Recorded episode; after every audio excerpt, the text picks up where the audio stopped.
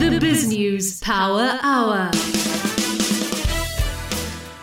Well, welcome to the Biz News Power Hour. I'm Michael Appel. It's Tuesday, the 8th of February.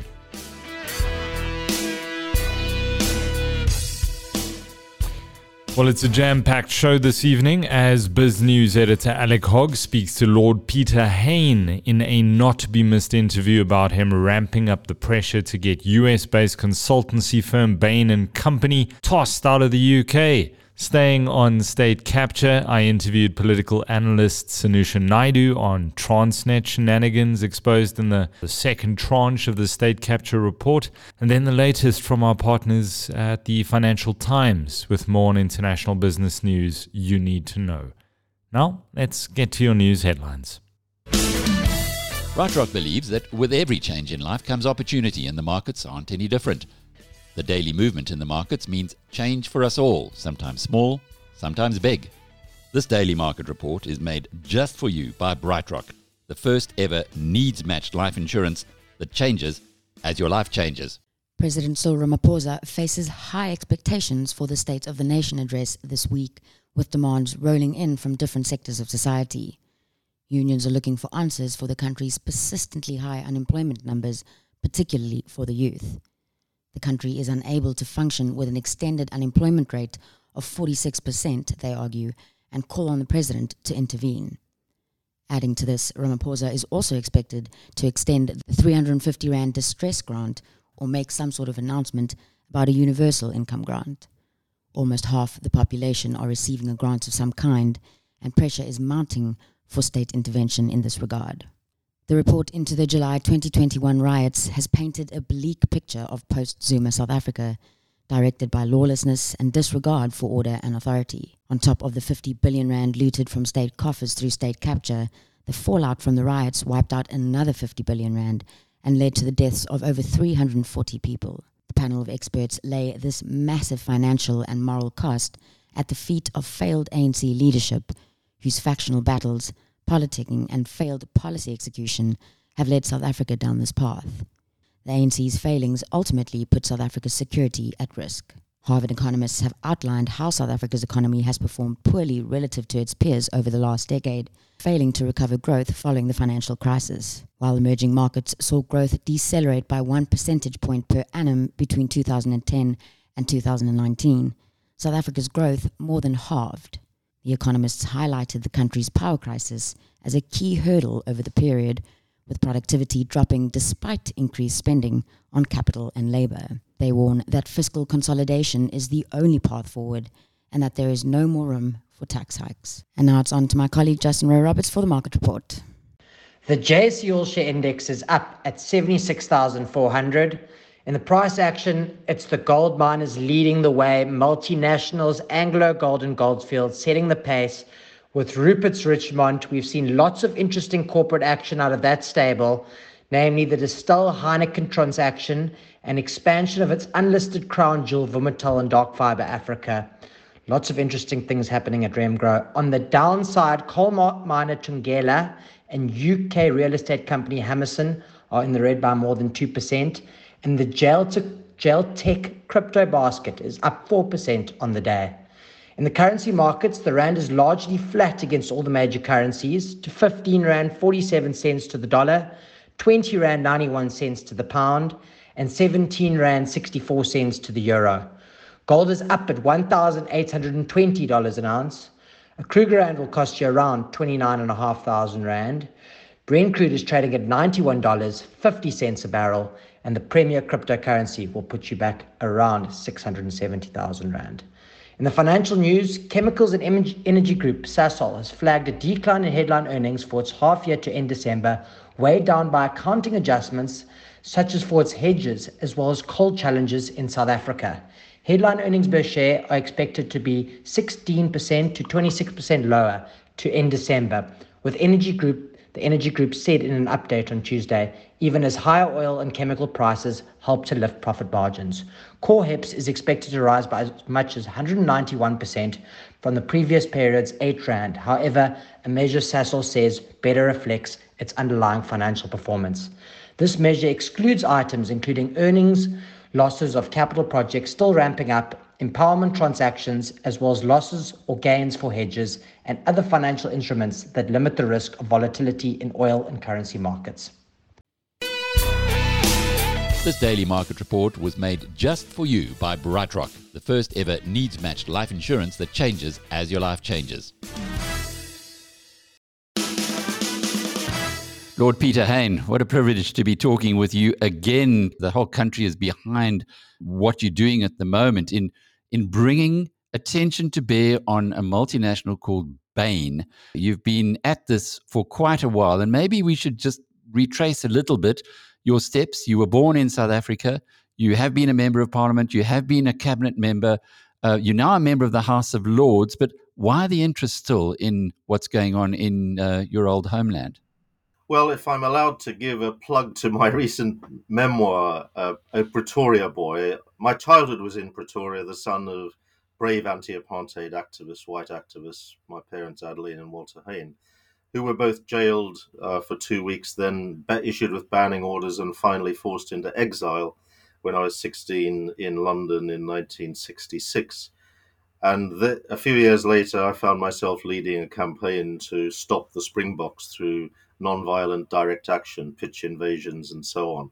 So anti-apartheid politics is in my blood, and uh, that's where my interest in trying to bring back the values of the freedom struggle and the anti-apartheid struggle through tackling the international dimension to state capture and corruption and looting under former President Zuma. Your letter this week, published in the Financial Times of London, probably the most influential newspaper in Europe, uh, your attack on Bain, this multinational. What drives you to do this?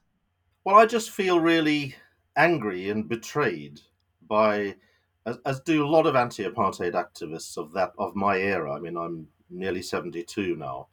Uh, who were involved in the anti-apartheid struggle, as many hundreds of thousands across the world were, and of course my parents' own sense of duty and sacrifice and the values that they they exhibited and and always uh, uh, and always lived by.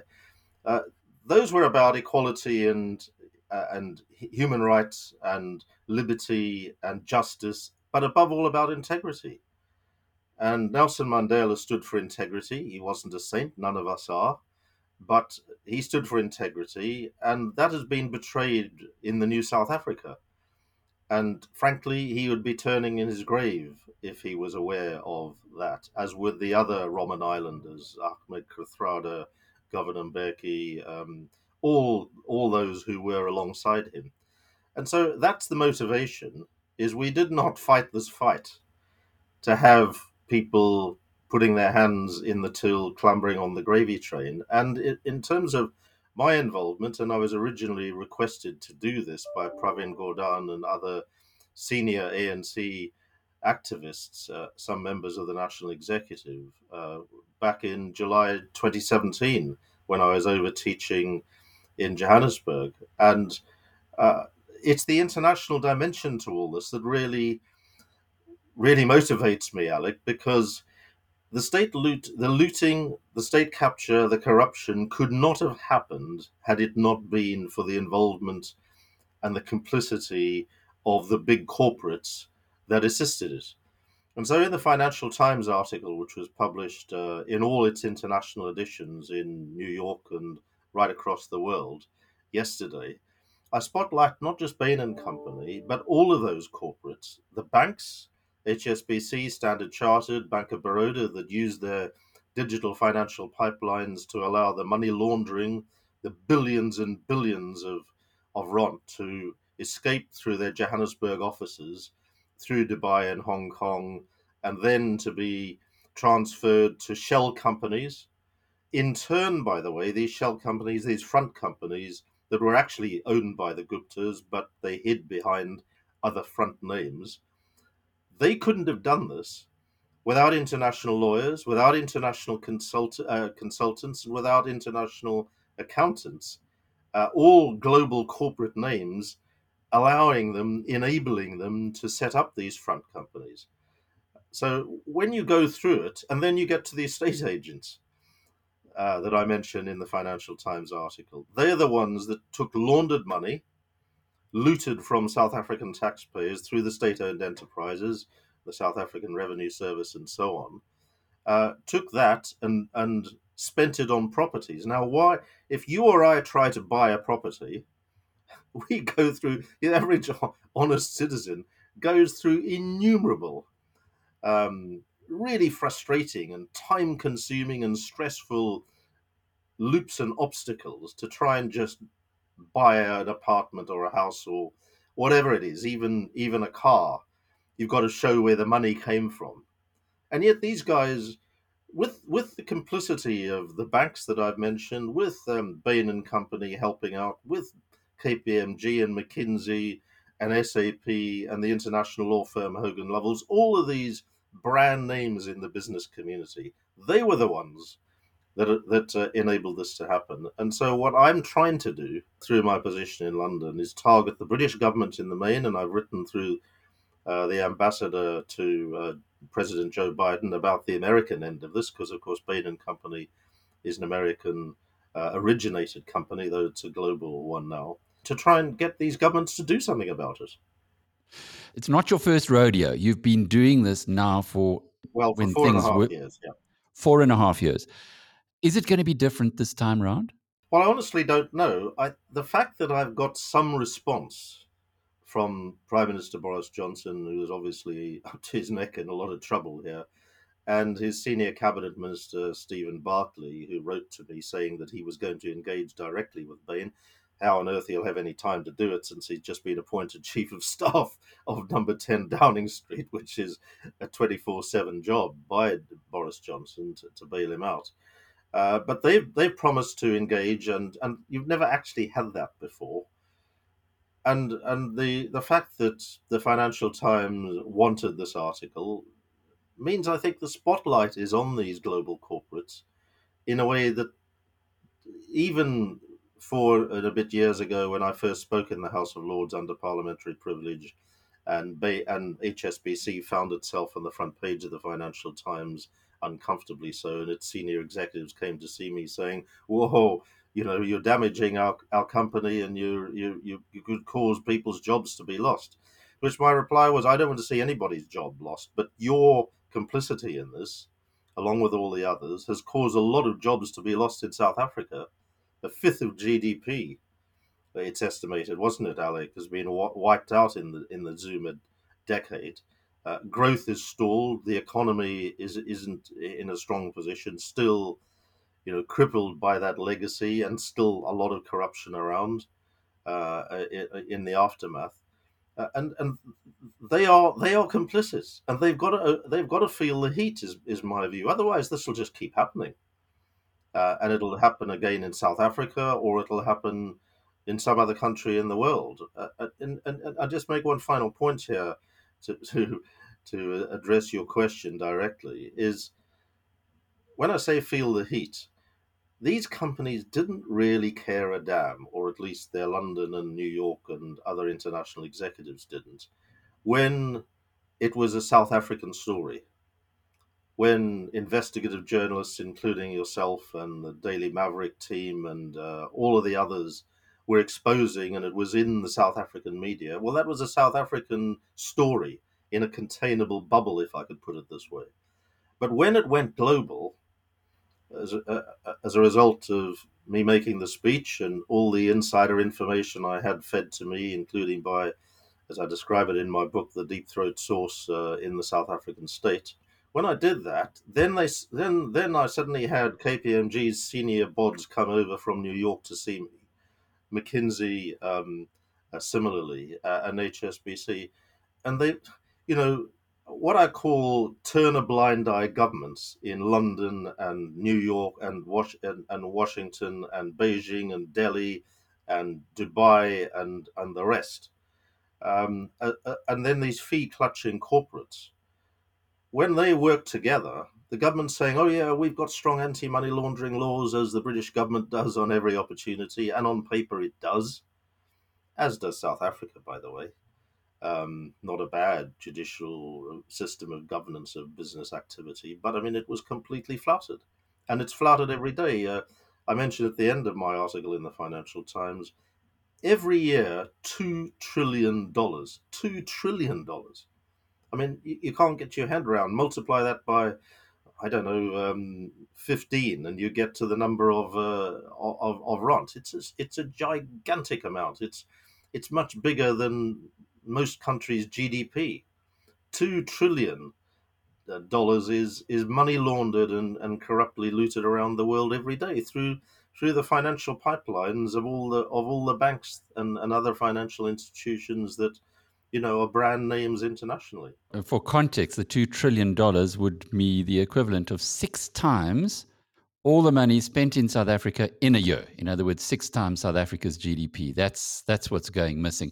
But Peter, I, I'm I'm very aware, having spent three years in London when we were setting up Biz News there, that the impact uh, of having a voice in the UK itself is massively amplified compared with the bubble story, as you say, when it's it's restricted to South Africa.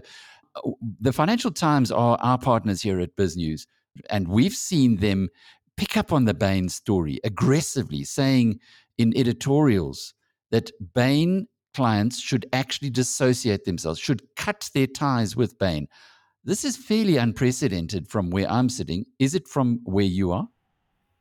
It is pretty unprecedented and it's encouraging because my request to the British government and the American government is to withdraw Bain's license to operate until they've paid back the 2 billion rand that they earned in big fees from state owned enterprises. They paid back, they say they paid back 168 million of it in respect of their dismembering and twisting and uh, distorting of, the, of, of SARS, the, the South African Revenue Service. But if they pay back all the two billion, most of it's looted money, and they also then go through the legal process that the Zondo Commission, South Africa's Judicial Commission, has recommended should happen, describing its activity as unlawful, you know, that's a pretty it's a pretty serious charge to make by a judicial commission, although Bain's tried to wriggle out of it. I mean, that's on the record, and the evidence is absolutely clear, in my view.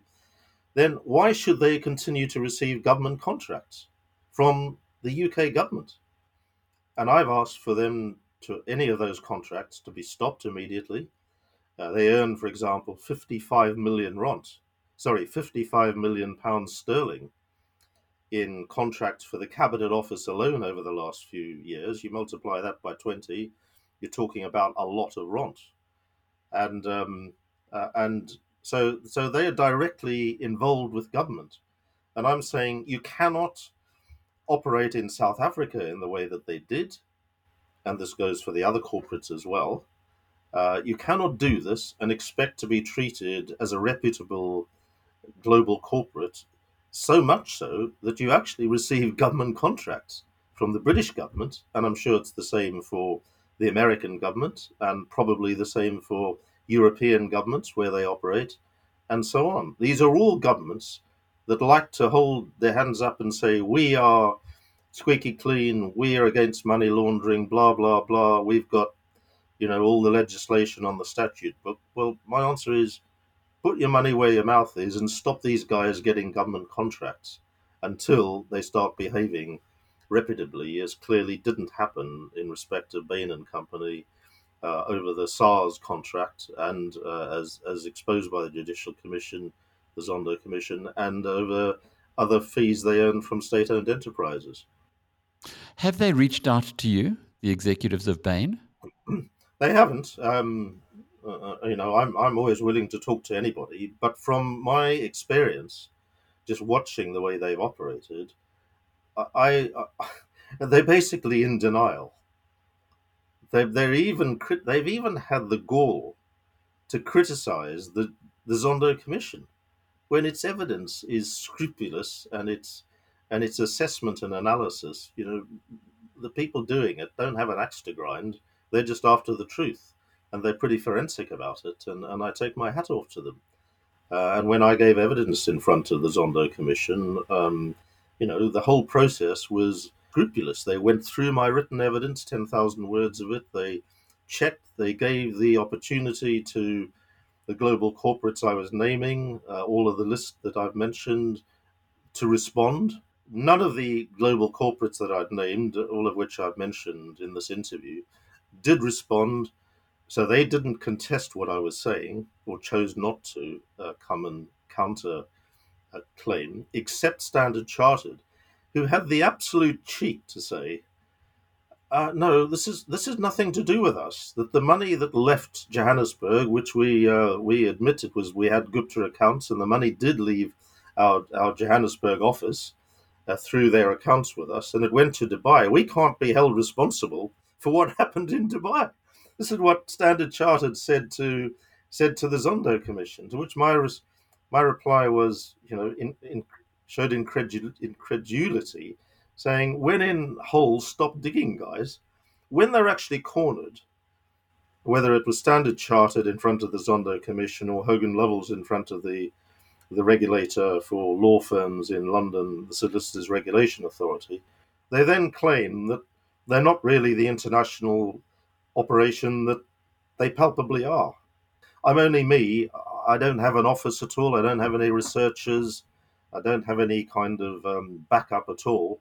Uh, I can only do what I can do, but these guys have got to be held to account. It's quite instructive that Massone, the South African Bain representative, the, the, the head of the office here, who, who was so deeply implicated that even Bain fired him, for years, according to the whistleblower Athol Williams, he would be celebrated at the Bain get togethers, this w- wonderful uh, contributor to their profits. So you wonder uh, whether they're going to come up with this idea as well that, well, it is only in South Africa. The point, just to close off with, Peter, Cyril Ramaphosa, the president in South Africa, has been handling this in a, it appears, a very mature manner. He said, first of all, he the Zondo Commission, which has been going on for four years, needs to complete. Then it needs to produce its reports, the second of which is now out he has recommitted that by the 30th of June, he is going to recommend to the South African Parliament what needs to be done about this. If you could write that script for him, what would it be? Well, I'm, I'm, a, I'm a fan and a supporter of President Ramaphosa, who's operating in very difficult circumstances. I'm not uncritical because I'm, I'm frustrated about how slow things are and how difficult the terrain that he has to navigate seems. Um, from the outside, uh, and and you know it's it's frustrating. But I, I, think I think if I concentrate, what he does for the South African Parliament is a matter for him and uh, and the South African political scene. But I'd like to see a robust stance um, that says to these uh, global corporates, "We want you to do business in South Africa, but you've got to play by the rules, and you've got to pay back these fees that you earned because they're South South African taxpayers' money. And once you've done that, and once you've faced any legal proceedings, as Zondo has been as, as recommended in respect to Bain and Co., um, then you know South Africa is open for business, but you've got to be held to account, as is every other every South African economy, uh, a, a, business that might have uh, been involved, and many were. And then I'd like to see um, an appeal directly to all the governments of the world to join South Africa in learning from this shabby, sordid uh, decade of, of, of, state capture and looting and money laundering and say, you know, th- this is, we, we, we are all, as the governments of the world, as well as the global corporates, we're all responsible for this. We didn't stop it. Uh, and it's this kind of thing is still going on. So I, either, you know, I think there has to be a reckoning uh, in all of this, uh, and that's what I would hope might come of the of the president's initiative, and I'd be cheering him on if that if that occurs.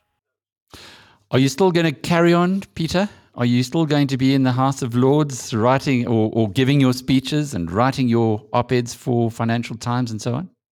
Well, only if there's something to do. And you, you know the way these things work. If you happen to catch the moment when in in the case of a, a global newspaper like um, the Financial Times, it's interested, and I, uh, you know, I'm, I'm full of praise for them for carrying the piece and, and encouraging me to write it, and you know, checking it out and sourcing it properly because obviously they didn't want any comeback from any of these powerful, wealthy uh, global corporates, um, and for running it as strongly as they did. Uh, but you know, I'll, I'll, I'll choose my moments when um, it seems the right thing to do. Uh, but I'm not going to kind of be banging on repetitively and becoming the bore of of the body politic in in Britain. Um, uh, you you have to choose your moments and and you have to try to make a difference when you can, which is you know has been my motto, and it's for others to judge whether you know that's been effective or not. Hi, I'm Michael Appel. I'm joined in conversation by political analyst from the Institute for Global Dialogue, Sanusha Naidu. Sanusha, thank you for your time. Um, have you been able to get to reading the Transnet uh, report? Uh, good afternoon, uh, Michael. Yes, thank you for the opportunity. Pleasure to be chatting with you. Yeah, I did. Uh, I managed to capture a little bit, mind the pun, of the report uh, in analyzing and reading and whatever. And it is a quite an overwhelming report. I mean, both volumes, well, I call them volumes. The acting chief justice calls it parts one and two. But I think it's quite overwhelming in terms of the information that's there. And more importantly, I think the kind of transactions that were taking place. The big, the, the big question that both reports have to prove or, or establish is that state capture took place. And I think they do that quite eloquently or quite in depth in the kind of information that's furnished, the analysis that uh, is provided with the findings, and the recommendations and conclusions. I think on the Transnet one, it shows you quite clearly what was the ecosystem of, of state capture. How, firstly, the, the, the, the capture itself was identified in where it will happen. So, where was the money trail? Where would we actually go? Where was the money that needed to be captured. But firstly, before you capture the money, you've got to create a compliant board.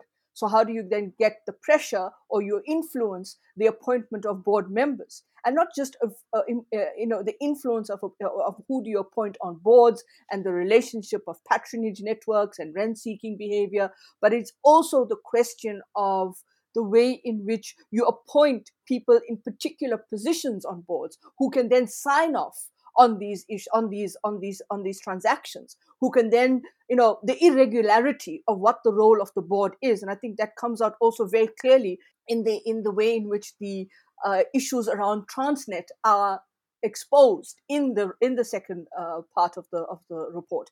And in that context i think you're seeing common denominators of implicated persons. If you look at one mr salim essa he's a common denominator as an enabler as a facilitator, as an interlocker in all of these uh, transactions that have been irregular and so forth. You look at, in the case of um, uh, Mr. Anoj Singh, you know, not being able to answer some of those questions and playing a very kind of um, an ignorant kind of testimony before the commission, which then doesn't show that he actually should have served in that capacity as finance finance officer because he wasn't applying the rules of the Public Financial Management Act that, that you have to apply in the context of uh, what, what, what, what are the governance uh, frameworks that SOEs had to comply with. So these boards are really where the intelligence was happening, the intelligence of how do you capture the money and so forth. So I think that comes out very starkly, whilst the information is quite uh, voluminous and it's very much in depth. I think you have got to start thinking about the way in which the orchestration of capture takes place as well. The, in, the way in which people have decided that it will be particular SOEs that we are going for.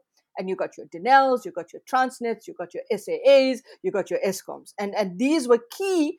In, these were key SOEs in the infrastructure and in the uh, economic infrastructure and delivery of the state services.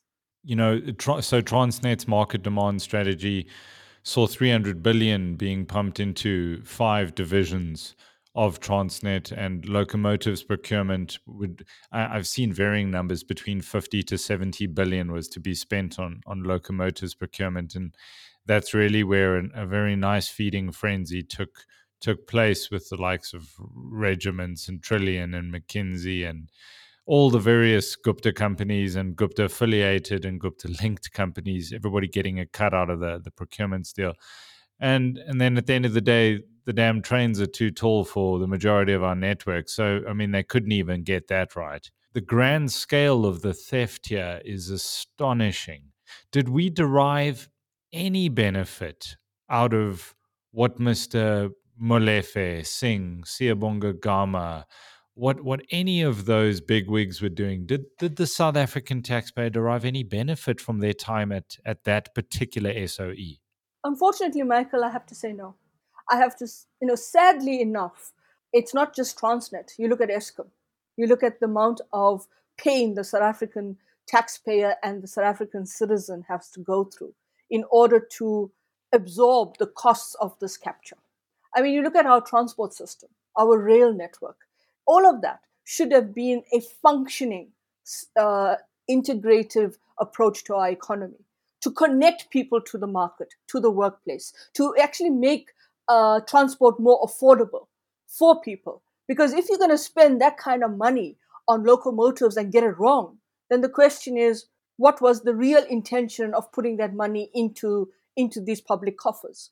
And at the end of the day, I think the South African public is the real victim in all of this. It's not the political elites, it's not the economic elites, it's not your Trillians and your and your and your affiliates and all of that. For me personally, I mean, I know people raise this question a lot about this family that was suddenly given all of this power to be able to shape and influence. But at the same time, you've got to ask yourself, or I ask myself every single day, somebody in the ruling elite enabled them to do this. Because if you didn't enable them to do this, we wouldn't be sitting with this. You know, it's it's the money is just mad money. It's unimaginable the amount of money that has gone.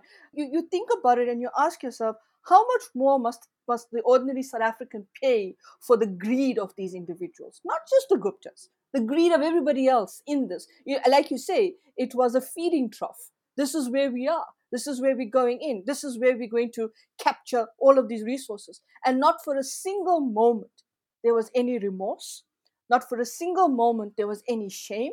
Not for a single moment there was any thought that the people that are going to suffer the most are the people that are sitting in your informal settlements who still don't have proper housing, proper water, sanitation, roads, etc. They're not connected to the market.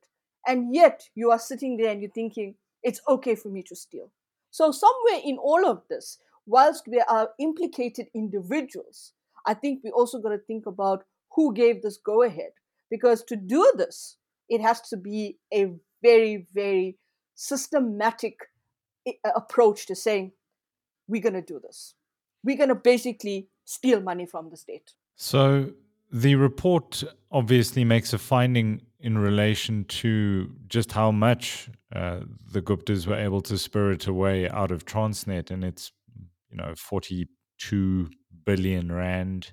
By the time the the Eskom report comes out, that 42 billion rand may look like a drop in the ocean. What do you think? I, I agree with that assessment, and and even think the 42 billion that we see in the report that um, is presented as the money that was captured.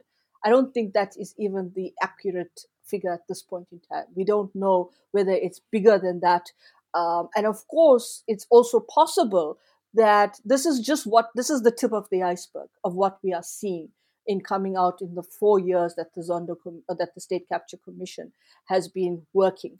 And I think one of the one of the interesting recommendations, uh, in the context of Transnet, is asking the na- na- national prosecuting authorities or the prosecuting authorities of the state to dig deeper because they've now got this information that they can use that has been put together by the commission as an architecture of what was happening and as a context with where the money has been stolen and what's going on. So this is this is a lot of a lot of the contextual framing of this of this information is there for the prosecuting authority. But one of the things that i that i found interesting in the analysis of transnet was the question of racketeering how do we interpret that in the South African case law? And how do we interpret it under POCA, which is the Prevention of Organized Crime Act? Uh, I think I got the acronym maybe a bit um, broad in there. And I think one of the things that the um, acting chief justice says in that in, in relation to racketeering, which is a big global uh, issue as well, you know, in, in various parts of the world. If you look at the G20 as well, you, you racketeering is not just one simple act or one simple uh, act of, of, of defrauding or anti-corruption, I mean corruption or graft or whatever. It is a systematic way in which you put together a network of racketeering that involves individuals, that involves different systems of, of, of defrauding the state or defrauding global uh, networks. Um, and, and if you look at the G20, the G20 has, has to deal with this financial global governance system and how do you put in the kinds of checks and balances. I think in South Africa, the question would be now is how would the prosecuting authority take this forward? Because the um, in the report, it is recommended that their further investigation needs to be taken for these implicated individuals at Transnet. And so the question is, how do you define that as a criminal act in the context of racketeering? Because very often racketeering is associated with a single act, with a single criminal activity, or maybe it's just corruption, maybe it's that, or whatever.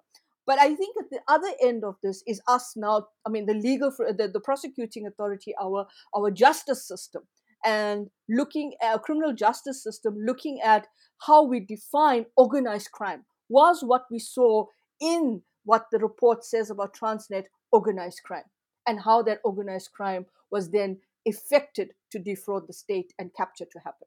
It's amazing the role that consultants played um, you looked at the South African Revenue Service with Bain and Co. You've got McKinsey here, and the use of certain financial advisors, uh, Trillian regiments. But there really was, and the, the report makes this point all of the skills required um, for all of the tenders and the deals that Transnet required, all the skills were in house. There was a team of 40 experts that could have done all the work, yet they they they went to market and they they doubled up on their fees to be able to to bring in these consultants.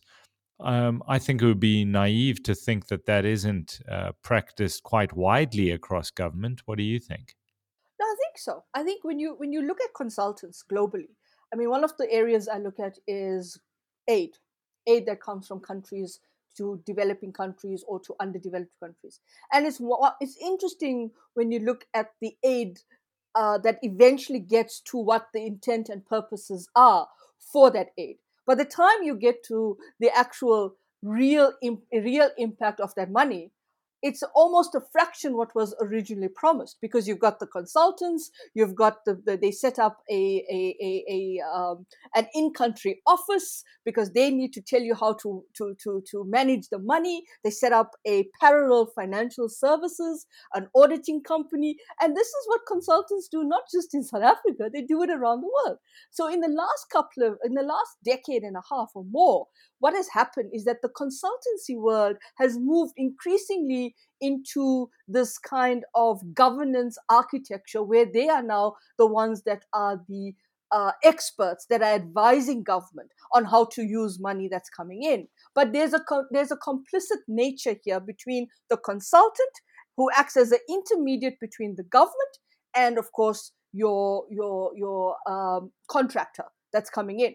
And so the contractor has a bit of an interesting relationship with the consultant company. And so they work out a particular way in which they, you know, it's the 10% of everything. That's the bottom line. I get 10% and I will make the recommendation that you are the most appropriate contractor or, t- uh, or tender uh, uh, bidder that needs to get the contract. And because there's this, there's this complicit nature. And so this is, this is what I find interesting about the entire four years of what the what the Zondo Commission has produced in these two reports, is that we are now having to deal with the fact that South Africa is not an exception to global global norms around the way in which money is being captured in the way um, countries are are now realizing that consultants and consultant fees and tender projects are you know the evaluation of these projects is all going into this compli- this complicit nature and and and, and patronage network between state uh, uh, uh, uh, these consultants and of course these bidders. And so this is where i i think south africa is caught in the dilemma that when we when we think about ourselves we have to dis, you know assuage this idea that we are exceptions to rules we are actually now experiencing what the rest of the world is experiencing. If you go to Latin America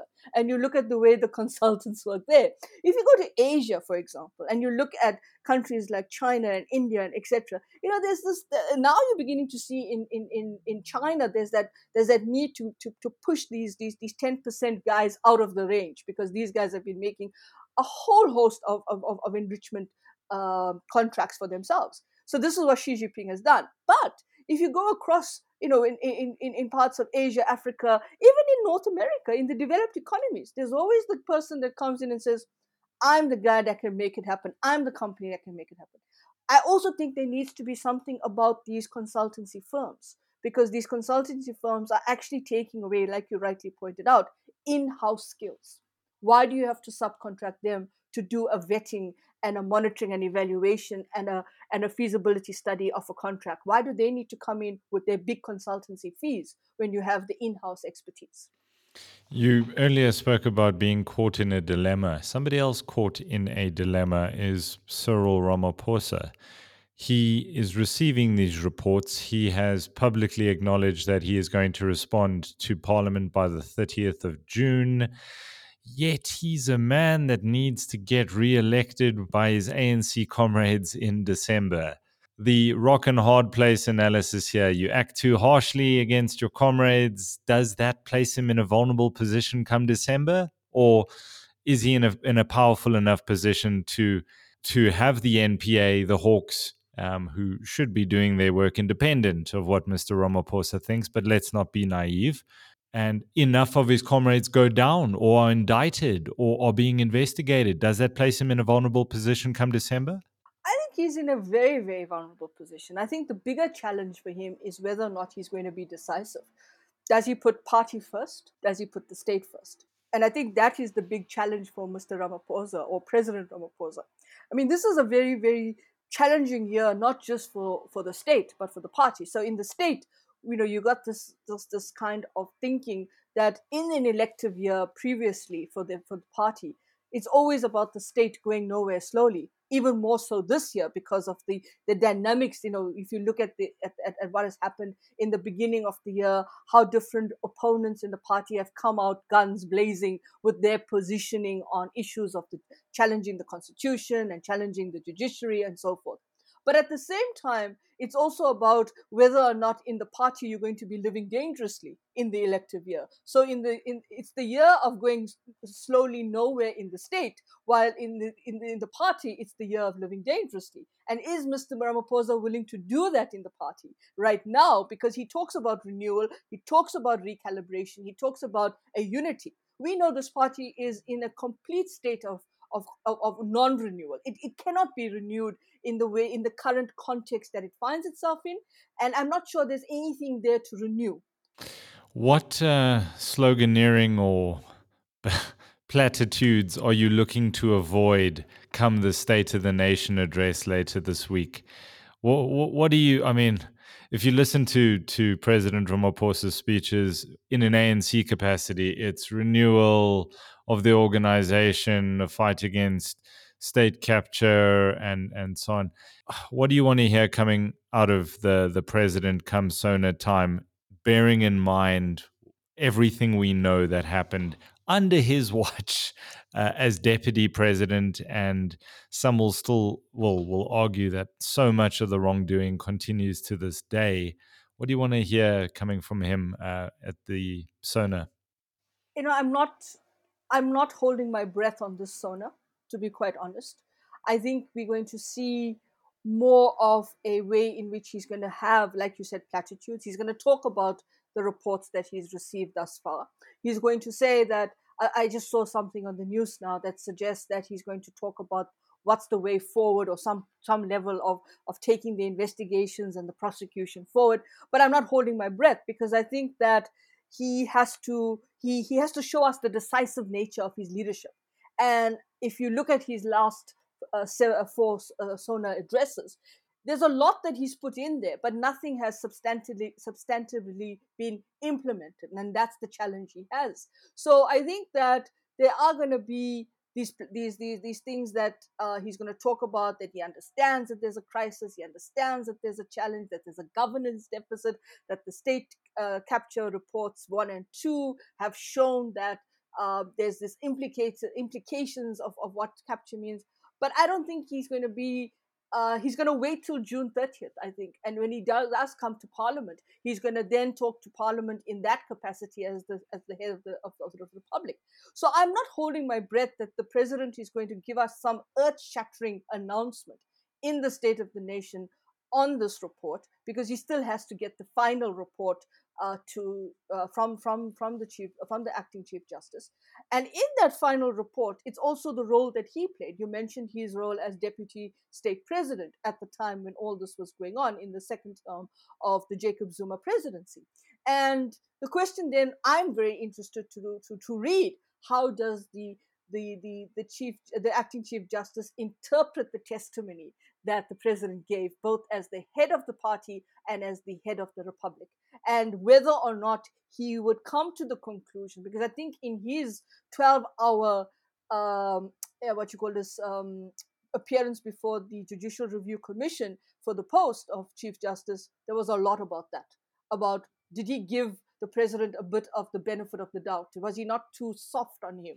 And so forth and so forth. So i think that's going to be interesting. Does he say that the president has to be accountable? Because then we're sitting with a different set of dynamics because this is the president of the republic and if pr- former president jacob zuma had essentially not held up the oath of his office as the president of the republic and if the third report kind of in- intimates not even explicitly but intimates in a kind of roundabout way that the president may also have been have would have dropped the ball on certain things in the way that he presented it then we're sitting with another bigger dilemma in terms of whether he also did not uphold the oath of his office as deputy president and then of course what he did as president. But remember that he's not being he's not being judged as president of the republic. It was his time as deputy president of the of the state.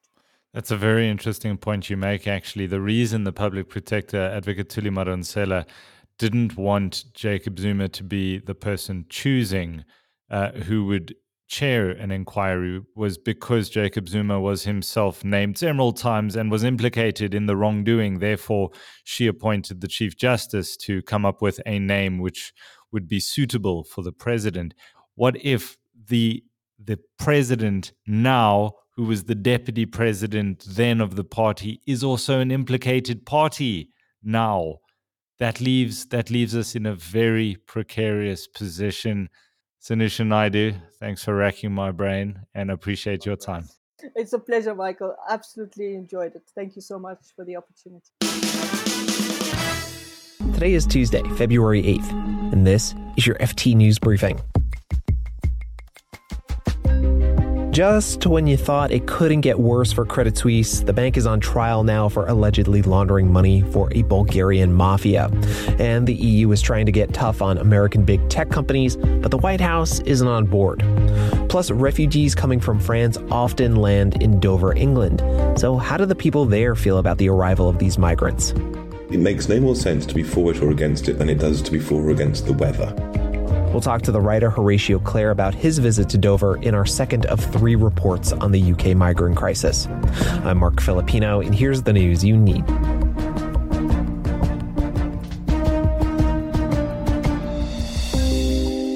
The White House is lobbying the European Union to water down landmark tech regulation. The legislation would prevent companies like Google and Amazon from using their market power to stifle competition. But the FT reports that a senior U.S. official wrote to the EU lawmaker who is leading negotiations on the Digital Markets Act. They're hoping Brussels will not just target American tech companies. The FT's Javier Espinoza says if the EU does go down the path it's on, it could dramatically affect the way big tech does business potentially a company like Apple will be forced to open its app store to competing app stores. This is quite a radical change because it means that what has been essentially a walled garden controlled by a gatekeeper, it's open up to competition. This could potentially mean that a company like Apple loses billions. So what is next is a ramping up of lobbying from the US government, are ramping up from tech companies. So it is fair to say that this is round one or round two of many more to come. Javier Espinoza covers European tech regulation for the Financial Times.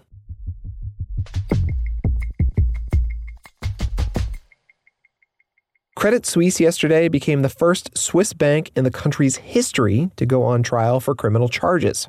The allegations are that between 2004 and 2008, the bank processed funds for a Bulgarian mafia, and that it didn't do enough to adequately question the source of the funds or conduct proper checks on its clients. Now, the bank denies all this. But the FT Sam Jones says this, plus all the other ongoing scandals, have caused huge damage to Credit Suisse's reputation it's had a really rough two years, not just with this case, but with a whole series of scandals with personnel departures. Chief executive Tidjane Thiam was forced out over a spying scandal. And, and only in the last few weeks, its new chairman, Antonio Horta Osorio, he had to resign for breaking Swiss quarantine rules. And then there's been a whole series of kind of scandals uh, where the bank has uh, lost investors' money. This comes after a long and, and rather troublesome period for, for Credit Suisse. And more importantly, as well, this case in the sort of broader context is really important for Switzerland because it is the first instance of a bank, a Swiss bank, being charged uh, with criminal offences. Uh, this just hasn't happened in Swiss law before. So the outcome of this case is really important. Sam Jones is the FT's Austria and Switzerland correspondent.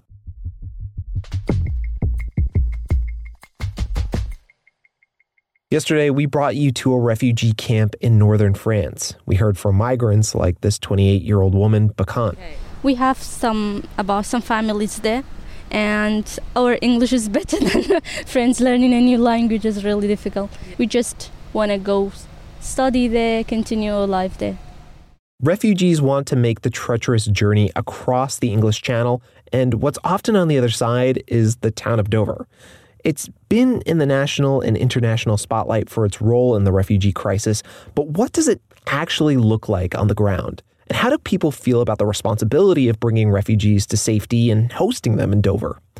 Author Horatio Clare recently visited Dover to answer these questions. He joins me now as part of our three part series on the migrant crisis.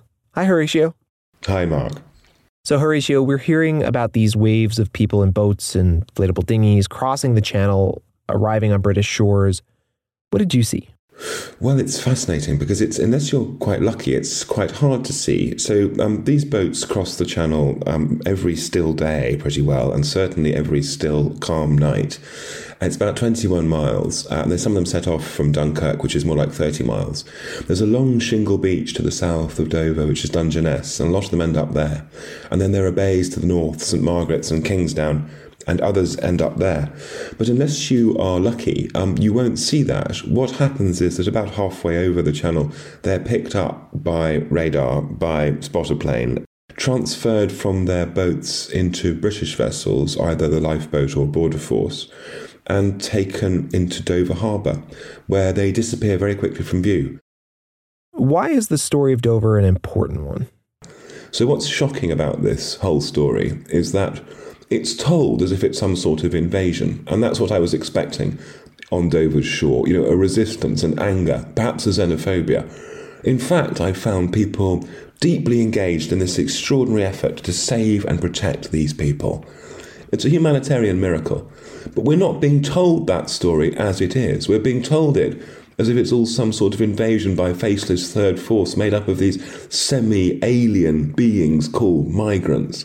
And the awful thing is, it does a terrible disservice to the people of Dover, who, it turns out, behind their brightly coloured tabards, because there's an hiring boom, you know, security companies, tended to be, or were, gentle, humane, often retired, on minimum wage now, and come down to the docks and put on their security gear to help these people, to make sure they were all right. That's ordinary British people doing a really kind job that they really mind about out of the goodness pretty well of their hearts. So, Horatio, you, you talked to a bunch of people, but only after you agreed not to use their names. Uh, I understand border officials or other government employees not wanting not wanting their name out there, but why do you think across the board people were so hesitant to have their name out there?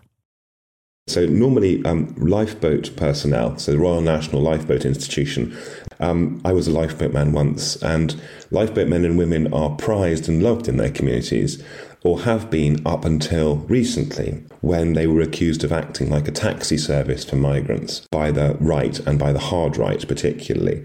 So the reason they don't now talk is because that fear of provoking, I think, a backlash for those reasons, and also for very personal reasons, the impression that within families and within network groups, people have different feelings about the people coming across the channel.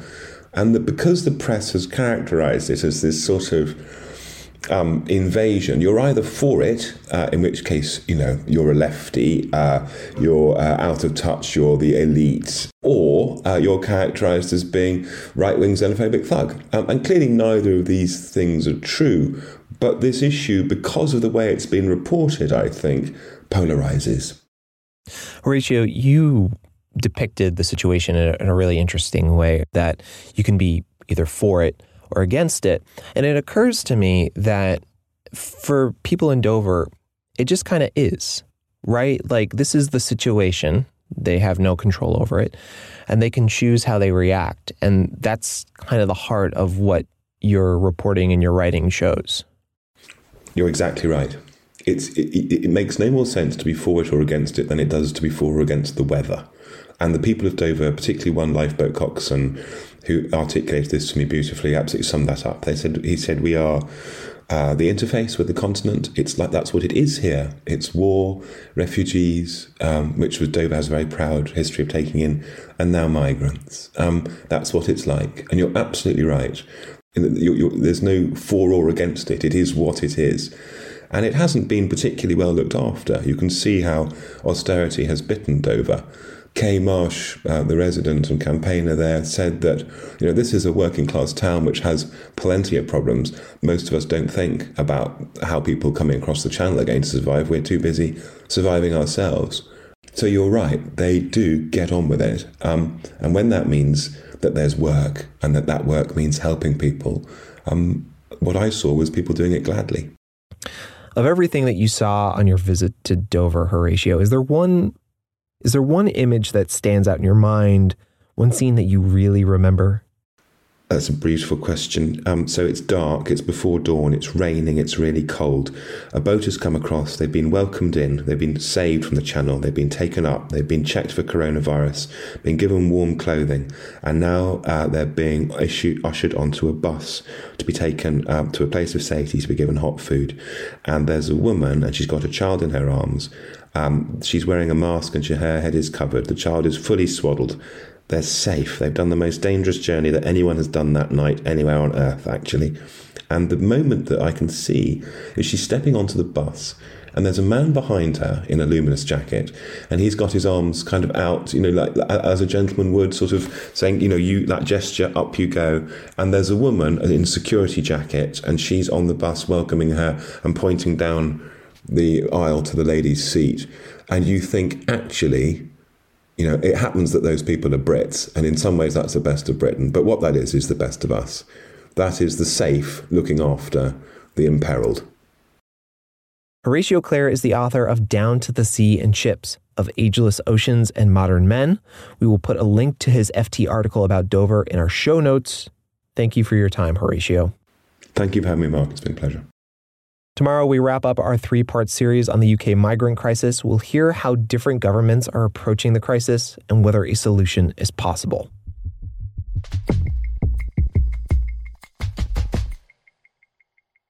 Before we go, sources told the FT that SoftBank's $66 billion sale of UK based chip business ARM to NVIDIA officially collapsed on Monday. It comes after regulators in the US, UK, and EU all raised concerns about how the deal would affect competition in the global semiconductor industry. The deal would have been the largest ever in the chip sector. You can read more on all of these stories at FT.com. This has been your daily FT News Briefing. Make sure you check back tomorrow for the latest business news.